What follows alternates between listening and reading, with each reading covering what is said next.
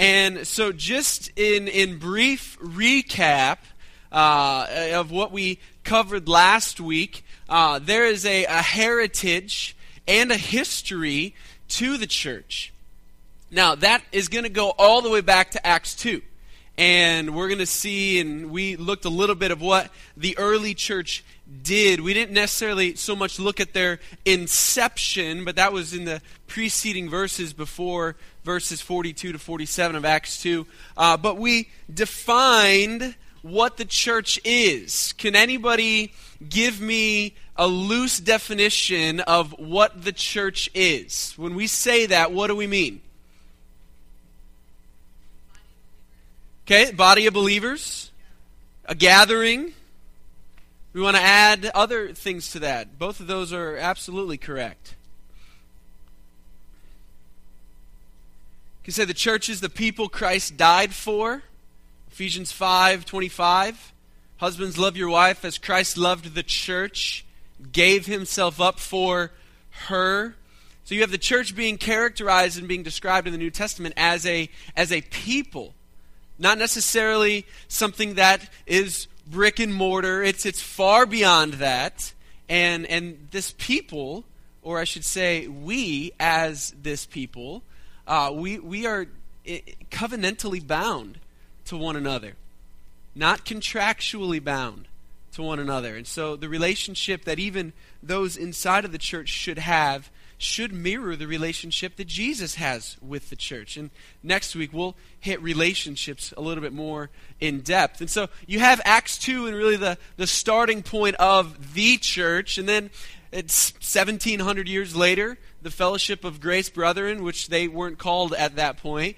Uh, but, but some guys got together and eight people got together. And then there was the, the inception or the birth of uh, what we would say is our heritage as a local gathering of believers.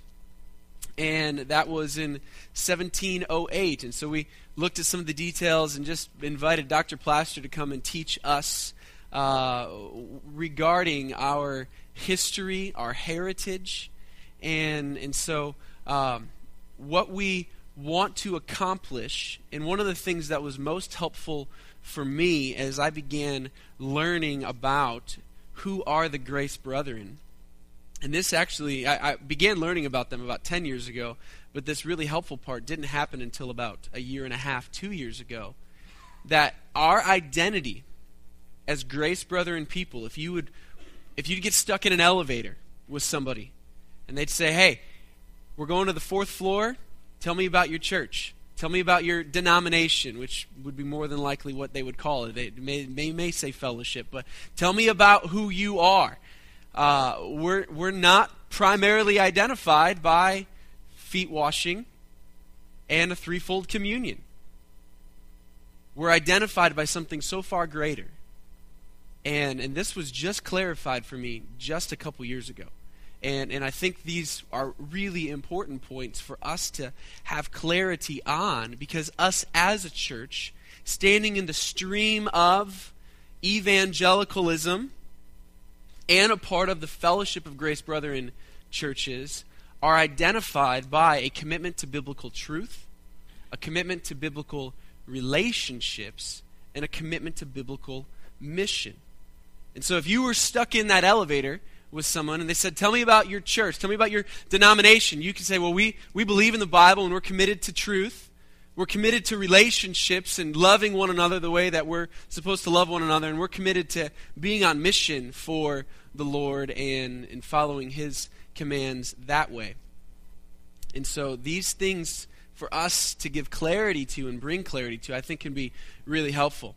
So, in regards to a commitment of biblical truth, there are often, and we'll start one today, um, sermon series that we go through. And, and oftentimes, uh, there, there are ways for us to kind of gather some thoughts, give some direction. Well, here's a gentleman who's got a few thoughts about the sermon series, which just seemed appropriate because this morning we're starting one.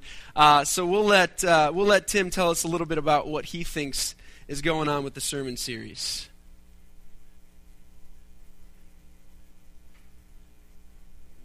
A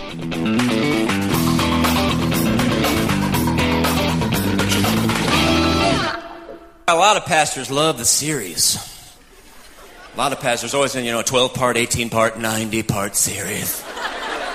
Always has a weird name like content or discontent. Which tent do you live in? this was so funny. This pastor one time, he's like, All right, y'all, I'm so excited about a new series we're starting next week. Going from one bring friends. It's going to be awesome. It's going to be real good. You know, I was thinking the other day, we all love Twinkies. I love Twinkies, you love Twinkies, they're delicious. But we don't all eat Twinkies the same way. No, we don't. Sometimes we don't know how to fit in. So I'm so excited about a new series we're starting next week. Because mm-hmm. some people eat Twinkies that break them in half. Some people shave off the top. Some people drill a hole in the end and squeeze out the good stuff. Some people full commando jam the whole thing in their mouth at one time. So join me next week on the first part of a 48 part series How to Be a Twinkie in a Ding Dong World. Amen. It's going to be good. That's right. Bring your message Bibles. It's going to be anointed. It's going to be anointed. All right, so the sermon series will start ours here not too long from now. Uh, but this morning, what I want to do is I want to think about biblical truth. And, and, and Lord willing, maybe give you some, some categories and some ways to think about truth that could be a little different than what you've heard before. Not a different truth, but just a, a way to process it. And then what I'd like for us to do is spend uh, a good amount of time uh, in some groups working through some of these things as well. And so we'll get you divided into 12 groups. Uh, looks like probably about groups of three, maybe four, and uh, just set you loose and give you some direction and instruction. Uh, but in regards to truth, there's, there's a few things that we need to understand and remember as we're processing truth, as we're approaching the Bible and biblical truth. And one of the most helpful things that I have found is this description of truth that it's, it's a lot like a bullseye. And I just took this right out of the back of the ESV Study Bible. So if you've got one of those, you could turn and flip to that page and go and find it. Uh, but the, the core would be what we say are the absolutes we're going to define some of what those absolutes are. The, the next ring, and, and we'll go through this together, is convictions. The third ring is opinions. And the fourth ring is questions. But the core, the absolutes, these are the core beliefs of the Christian faith. These are what most certainly should show up on a doctrinal statement or any type of statement that says, what we believe. Uh, but these are the very core of Christianity. If we were going to define what Orthodox Christianity is, we would say it would be this list of absolutes. Now, we need to, we need to understand how the absolutes can be helpful to us. This list of absolutes can be helpful to us because it can help us distinguish between a biblical church in a non biblical, I guess we could say church, perhaps gathering. If it's non biblical, it's probably not a church. So, but, but it helps us distinguish there. There's a certain regard where this list of absolutes can even help distinguish believers from non believers. As we go through the list, I personally would say if, if there's points on that list that are not believed, I would have some significant questions about the saving faith that that person would claim to have. Now, the list isn't for us to run around with the check sheet and just go go around and ask a bunch of people like, "Well, hey, about about this." I mean, this is not a tool to go and point fingers. Uh, this this morning should start for us as as maybe a list of things for us to consider. But this list of absolutes becomes very helpful for us in, in understanding what is the core. What are the close handed issues? I've heard one pastor describe them on. What, if you're going to say you are a Christian, is non negotiable? The things that, that you, you don't open up for debate. You may have discussion about them, but we're not debating them because we believe that they're true. So let's, let's run through some of those lists together, and I think we're going to see a theme emerge out of them. The first, Trinity. God is triune one God existing eternally in three persons the Father, the Son, the Holy Spirit. Secondly, we've got inspiration and inerrancy. That God has breathed out His Word, and His Word is His Word. It's infallible, it's inerrant, it's without error. Thirdly, incarnation. God became man. Jesus came and he took on flesh. Fourthly, deity of Christ, that Jesus is God. Second coming, Jesus is coming back. Heaven and hell, they're real, and you're going to one or the other. And I didn't know how to write seven well. I didn't know how to articulate it well. I, I had first had on my on my first draft of these notes justification by faith. That kind of felt a little clunky, and it didn't feel like it was it was complete enough. And so I just wrote grace alone, faith alone, in Christ alone as probably a way to most easily summarize what we would say is the gospel or is the message of salvation. So if you want to write those three things down and put a bracket in there and just write salvation, that's that's the big idea. That there is one way to be saved. There is one name under heaven and earth by which men are saved, and that is the name and in the person of Jesus Christ. That is what point seven is. There's just a lot there. So to try to articulate that succinctly is a bit clunky for a PowerPoint slide. But what what themes do you, do you see perhaps emerging out of this list? Do you, do you see consistency in the list? And Danny, can you close that door? for us. Do you see a theme woven through there.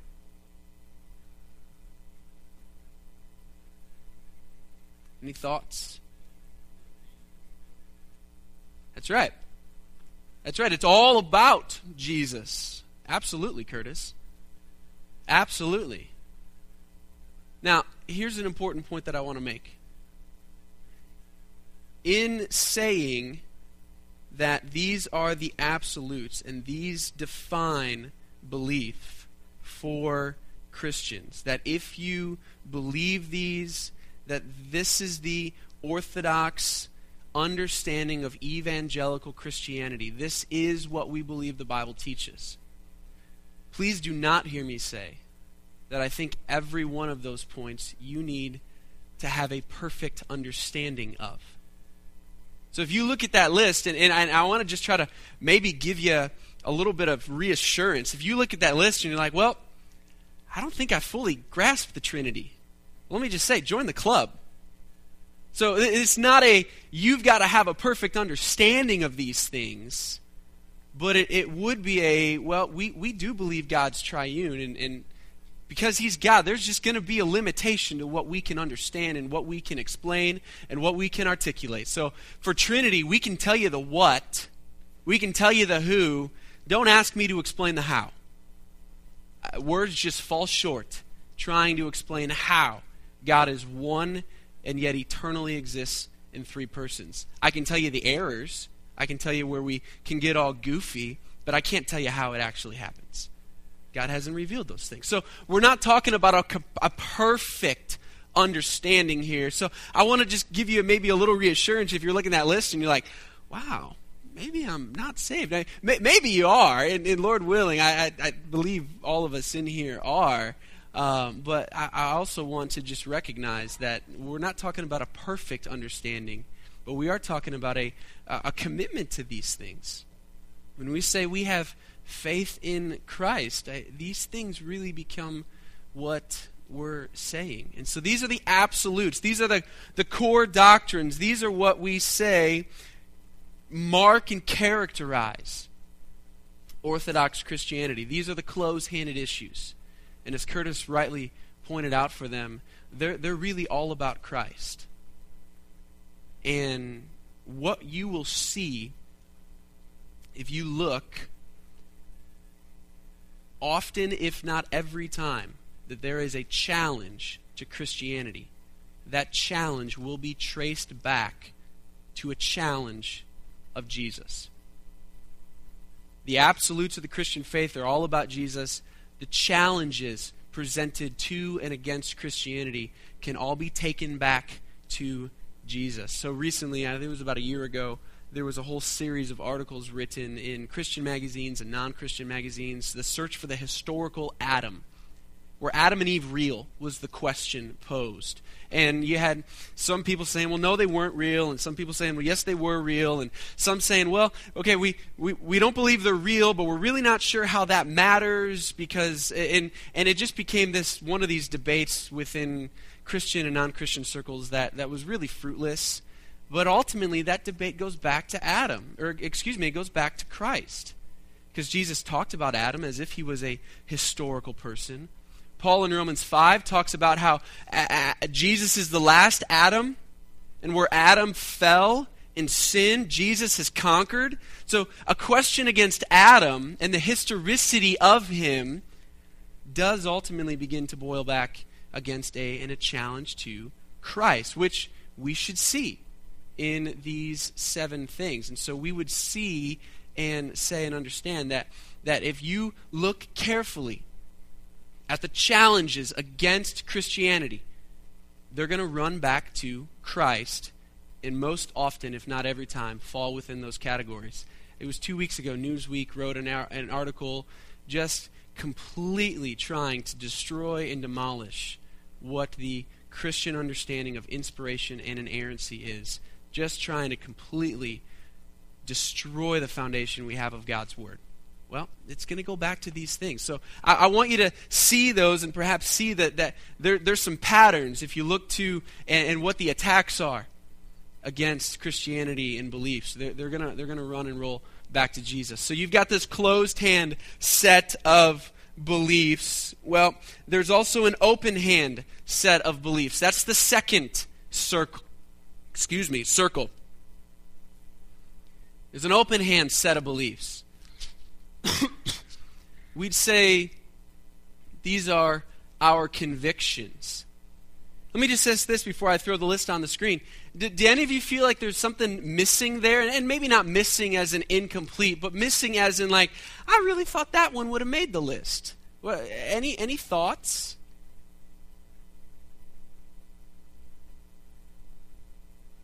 We'll probably find those things on the list of convictions. Yeah, Pastor Larry. Death and, rec- death and resurrection? Okay, maybe I was certainly not intending to deny that.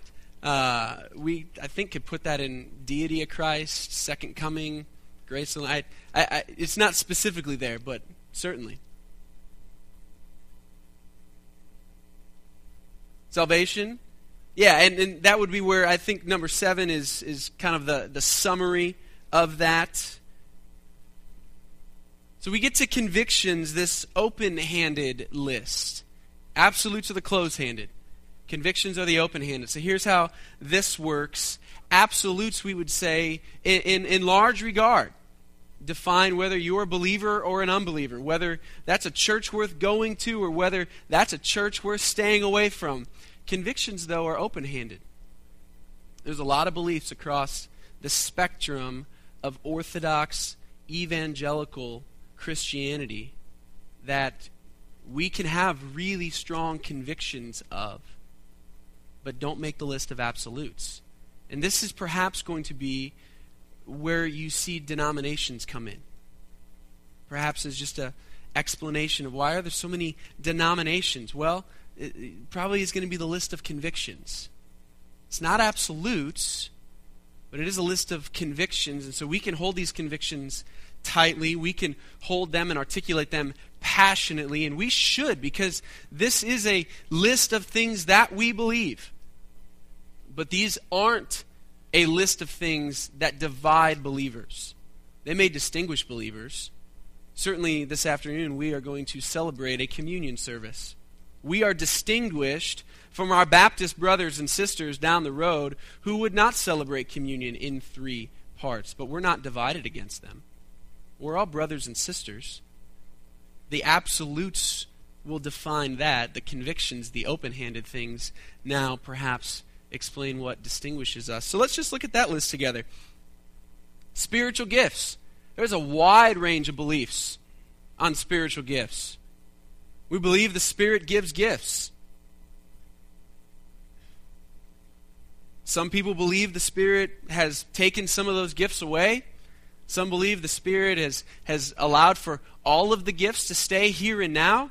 Some believe that we should be expecting the Spirit to work as He did in the days of the apostles, and that there are even apostles here and now that are still speaking the very words of God, giving us new revelation. So there's, there's an articulation of some of the range of spiritual gifts that you have. So uh, there's convictions, and, and I certainly have convictions. Our church has convictions in regards to spiritual gifts, but we, we aren't going to divide ourselves against other believers if the absolutes are good and, and maybe we disagree on the spiritual gifts. Baptism. One time, three time, forward, backward. I, there's, there's a range of beliefs in regards to baptism.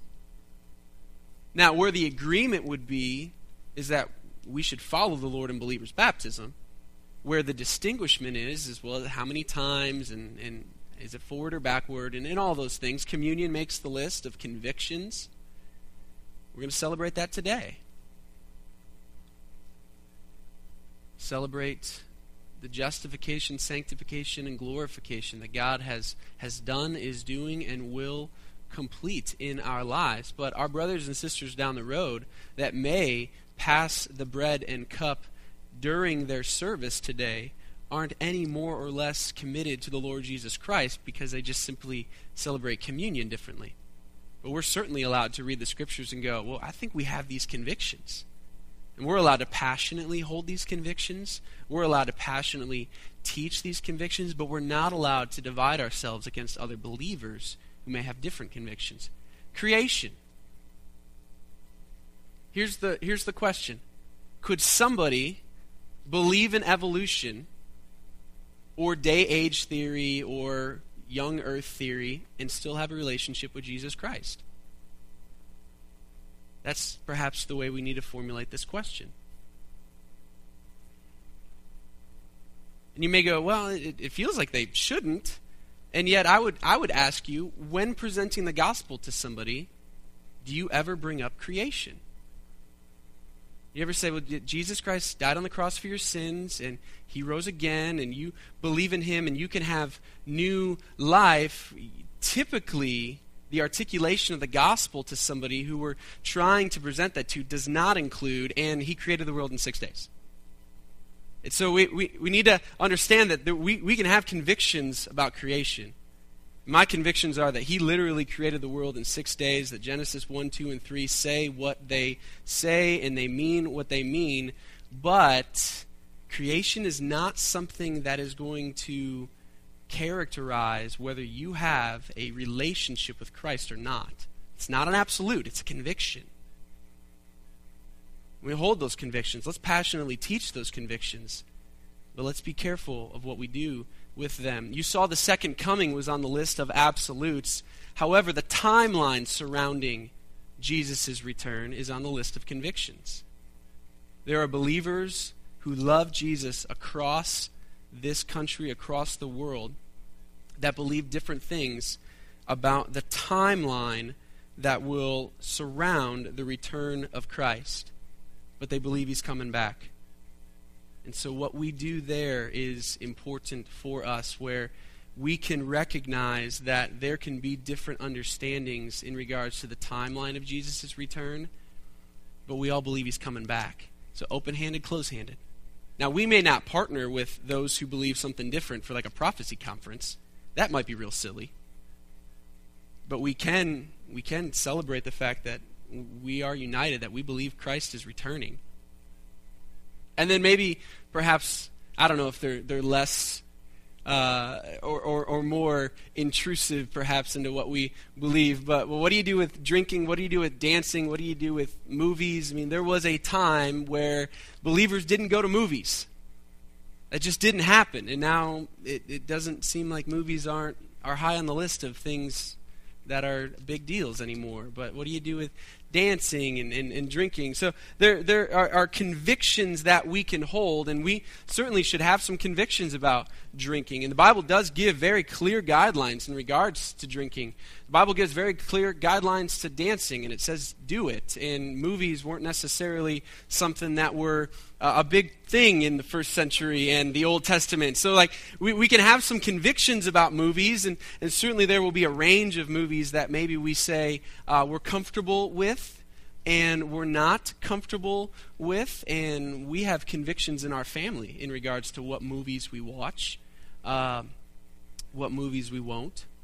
But there's convictions that we can have. And so those may be different than your convictions, and that's fine.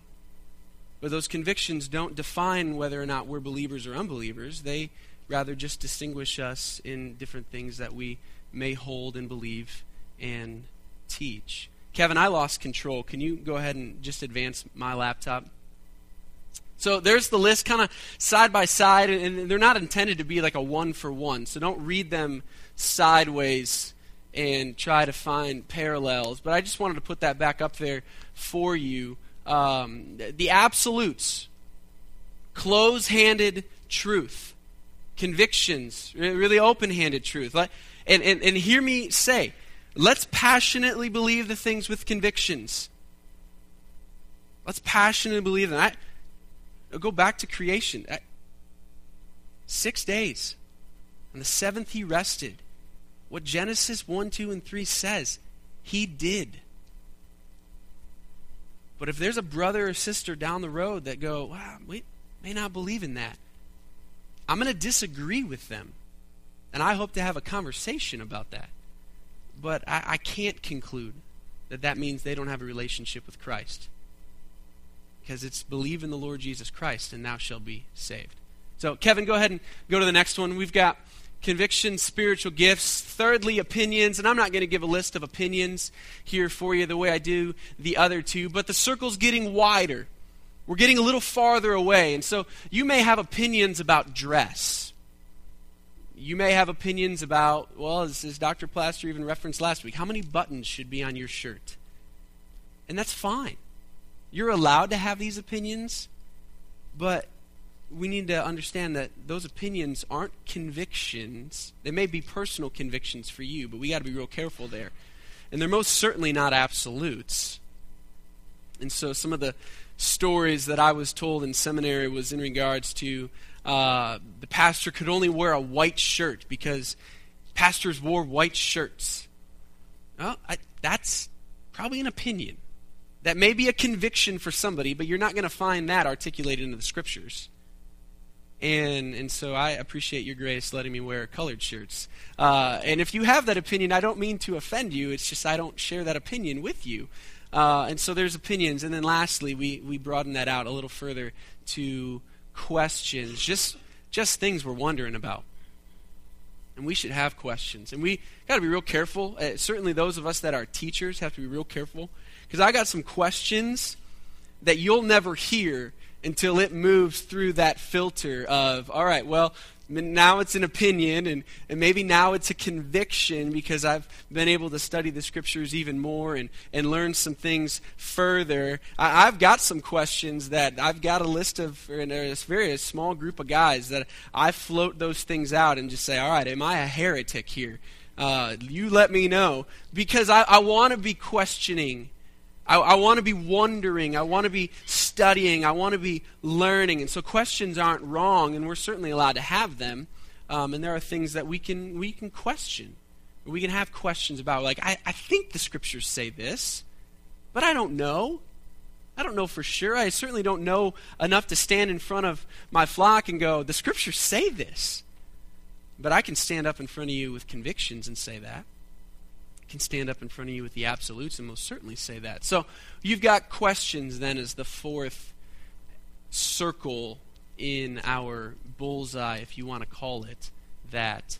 Uh, I would say this. Go ahead, Kevin. I think I have this up there. That the, the two major challenges for a group like us, a group of people committed to biblical truth, are always going to be lovingly and graciously confronting attacks on the absolutes and not elevating the convictions and the opinions to the level of absolutes. Does that make sense?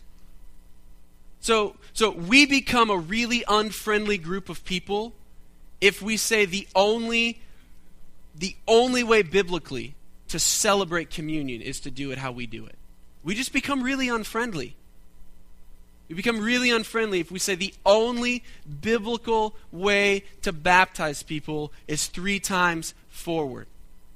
We become really unfriendly because immediately we've struck a dividing rod against and in between our brothers and sisters who may celebrate it differently and understand it to be differently. So we got to be careful that we don't elevate convictions to the level of absolutes. And th- this is, in some ways, my relationship with my father in regards to baptism and communion. I've got no problem sitting down with my dad and going, "Well, Dad, I think I think triune immersion is a better picture of salvation."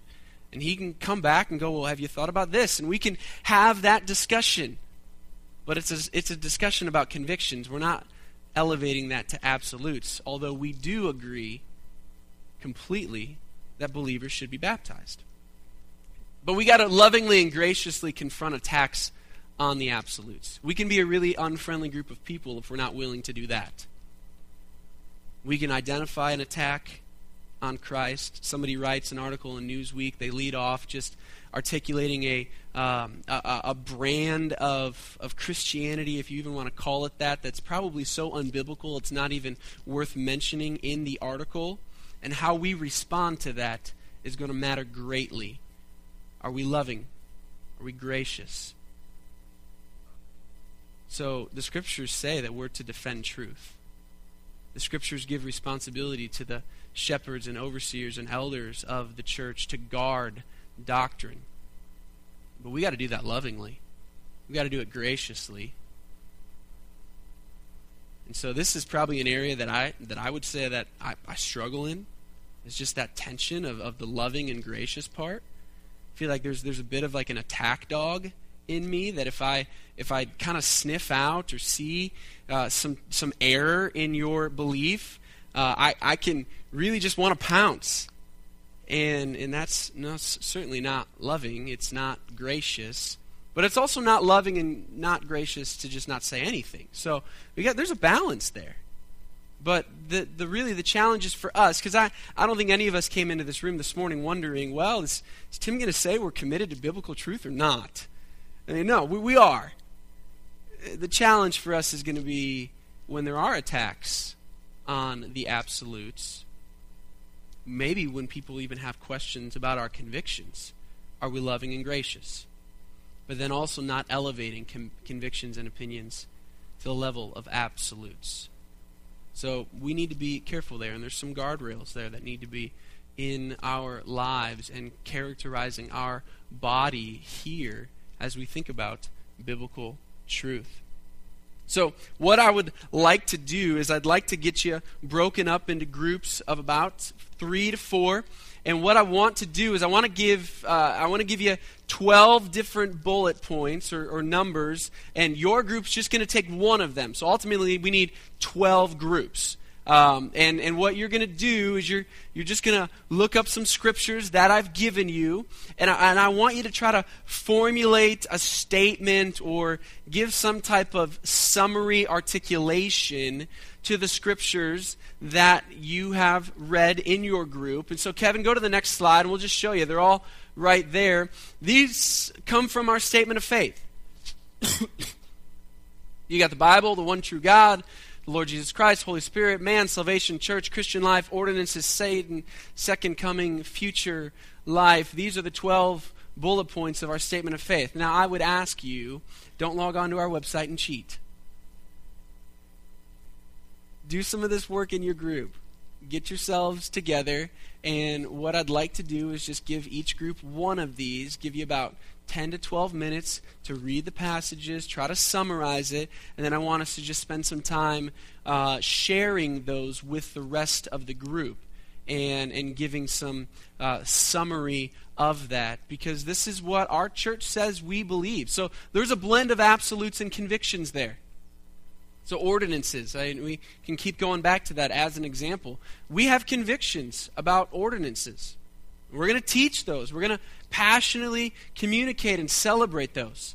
Uh, but that's a conviction. Um, yet salvation, that's an absolute. The Bible, the one true God, I, I, I think you get the picture. Uh, so go ahead and, and arrange yourself, groups of two or three. When you have a group, when you think you're in your group, have one person in your group raise their hand. And then we should have 12 hands up by the end, okay? So just raise it up high, keep it up. Can be a group of four. If you get to five, that may be unhelpful. If you want to move your chairs, I don't have a problem with that. We're going to have to move them back shortly, but if you want to move them, go right ahead. All right, so let's see those hands. One, two, three, four, five, six. Is there a hand over there? Seven. Eight in the back. All right, we need we need a few more groups.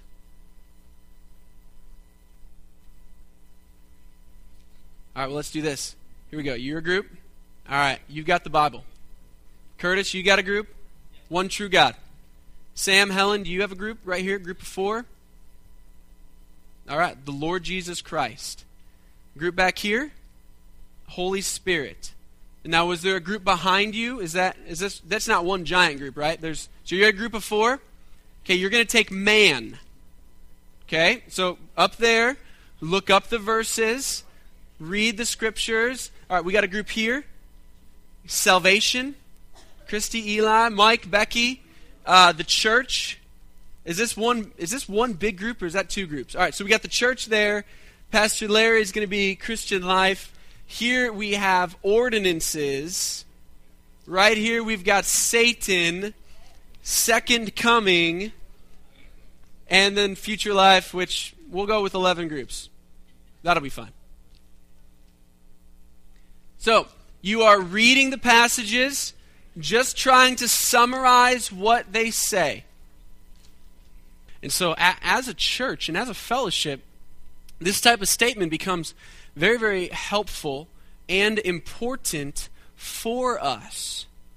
It helps us evaluate and understand and navigate what can oftentimes feel like a, a complexity of options and a myriad of options in regards to local churches. And, and I know some of you have been here since you were born, uh, others of you haven't. And, and that, that, that process of determining where, where are we going to go to church? What local gathering of believers will we identify ourselves with and to? Uh, these type of statements are incredibly helpful for us. Um, students, there will be a period of time in your life where you've got to do this for yourself and certainly can in, involve other people to help you. Uh, but when you go away to college, what do you evaluate a church by? You can go in on a Sunday morning and they can have really cool lights and fog and, and an awesome guitarist and, and you know they can have all of that stuff, but if their statement of faith does not line up with what the Bible teaches, you got to run. And so there's there's some examples of where this type of statement can be very very helpful as you're even looking for a church. Now I don't want any of you to go out and go look for a church, but some of you will will go and, and you'll be a part of that at some point just because of life. And I know some of you have in, in the past days, in years, as God has made transitions in your life that you weren't even anticipating Him to make. So a statement of faith is important and it's an expression of a local group of people being committed to biblical truth. But it's also helpful for us to articulate what it is that we are committed to. And so this does appear on our website. This is uh, it is directly what our fellowship is, and so as our fellowship is committed to biblical truth, um, you can have some confidence that you go to another Grace Brethren church somewhere, they're going to have those things on their web, and those better be the things that are preached from the pulpit and celebrated, or there's probably a whole lot of issues. Um, but a commitment to biblical truth is really the first mark and characteristic of us as a fellowship. And so when somebody asks you, well, tell me about your church, um, I'd love for almost the first answer out of your mouth to be we're committed and we love Christ and we're committed to biblical truth. If you have just a short few moments to describe us to somebody, hey, tell me about your tell me about your church. What'd you do yesterday morning? Tell me about you guys. I'd love for the first things out of your mouth to say, we love Jesus and we're committed to biblical truth. Now, if you get time, let's go to relationships. We'll go there next week. Get to mission as well. They're all equally important, um, and there are things that we have convictions of that we will celebrate, that we will teach, that we will passionately um, do. This afternoon is an example of that. But those things don't divide believers, they distinguish believers. So, what we do with closed hand and open handed understandings of our absolutes and our convictions are also really important. So, our church has got convictions. We celebrate them. We believe the Bible teaches them. We're going to teach them as well because there is a commitment to biblical truth that we have. What I'd like to pass out to you today, and Danny, can you give me some hands, please? Mike, can you do the other side? Um, is a uh, just a brochure, a little booklet that the Fellowship of Grace Brethren Churches put together.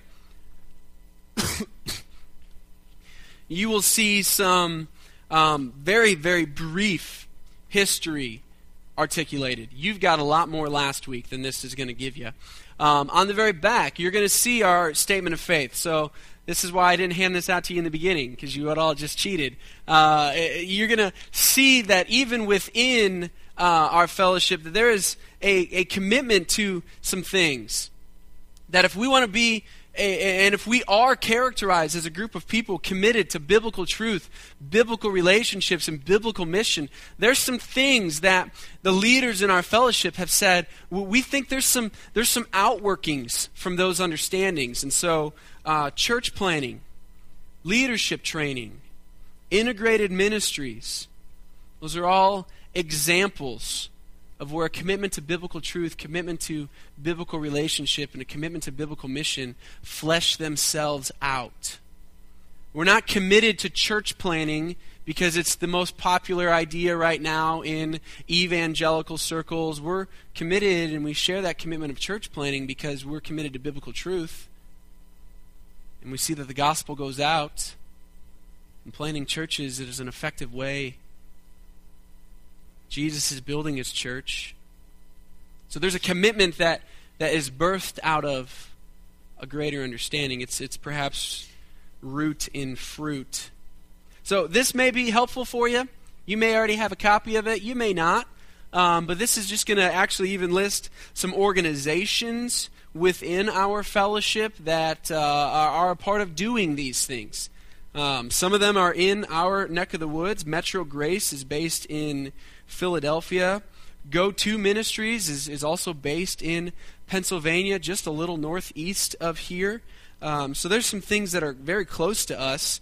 And I know some of you have experience with other of these organizations, being graduates of Grace College, Seminary, uh, CE National is in there. Catherine's done Operation Barnabas. I mean, we're, we're, we're just kind of intertwined. And, and rightly so, because this is in some ways our broader family that we are a part of. And so uh, this may be helpful for you to just give you some, some more detail about um, who we are as a fellowship. But we are characterized, we are identified by a commitment to biblical truth, commitment to biblical relationships, and a commitment to biblical mission. And so those things need to mark us. And I'm grateful they do. So, Next week, we hit relationships. Next week, we're going to put you back into groups. We're going to try to break down the one another's and uh, kind of work through what the Lord has said that we should be doing and living and modeling to one another. Um, and I will tell you, there's four instances of greeting one another with a holy kiss. Um, so I'm not sure how that's going to work itself out, but there are some stories in our history where we would go, ah, that maybe shouldn't happen anymore. And perhaps we can say that the expression of that may be a bit of an opinion or conviction. So let's not make that an absolute. Um, Although I am very committed to kissing my wife. So uh, that one is very holy. And let's pray. Father God, thank you for this morning.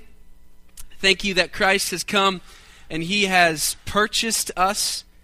He died on the cross for his church. He died on the cross for us. God, we thank you for the new life that we have in him. God, we thank you for the opportunity that we have to just even uh, understand and celebrate and learn a, a, little bit more of this fellowship that we're a part of. God, thank you for the commitment of so many men and women for so many hundreds of years that have said, uh, We believe the Bible, we want to live that out in relationship, and we want to be on mission. And so, God, I thank you for their example, and I pray that you would continue to use us in dynamic ways for your glory for the building of your church. God, I pray that you would sharpen us where we're not fully committed to biblical truth. God, I pray that you would refine and sharpen of us where there's there's not a commitment to biblical relationships or biblical mission. And so, God, far beyond just facts and knowledge and maybe just good information, I, I pray that you'd use this to, to mold and shape us individually, our families, and the bigger group that we gather together with. God, I pray that these things would characterize us. And it's in the good name of Jesus I ask. And amen. All right?